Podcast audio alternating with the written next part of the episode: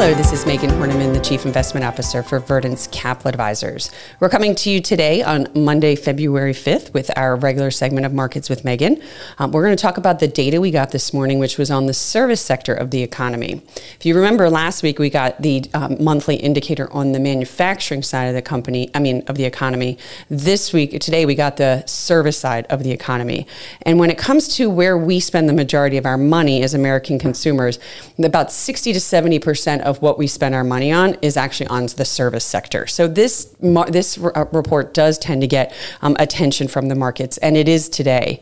Um, it did come in much better than expected after being on that brink of uh, the level between expansion and contraction last month. It did jump up to the highest level we've seen in about a year.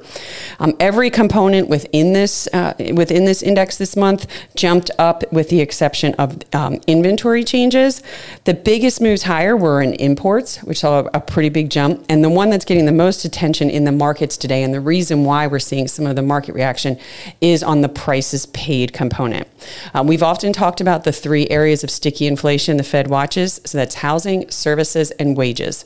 Last week, we got wage pressures when um, average hourly earnings jumped up. And today, this service number, which saw the um, highest jump on a monthly basis since August of 2012.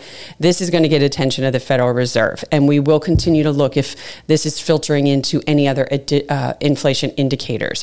What we're seeing in the market today is equity markets are lower um, in response to the fact that now the Fed uh, we knew March was not um, on the cards for the, the Fed, but we're now looking at rate hikes second half of next year if we continue to see numbers like this.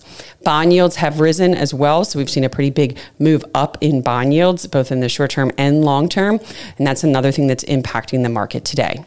That's all we have today. If you have any questions or comments, please feel free to reach out to podcast at Verdence, and we'll be back this week with a bunch more economic data. Thank you.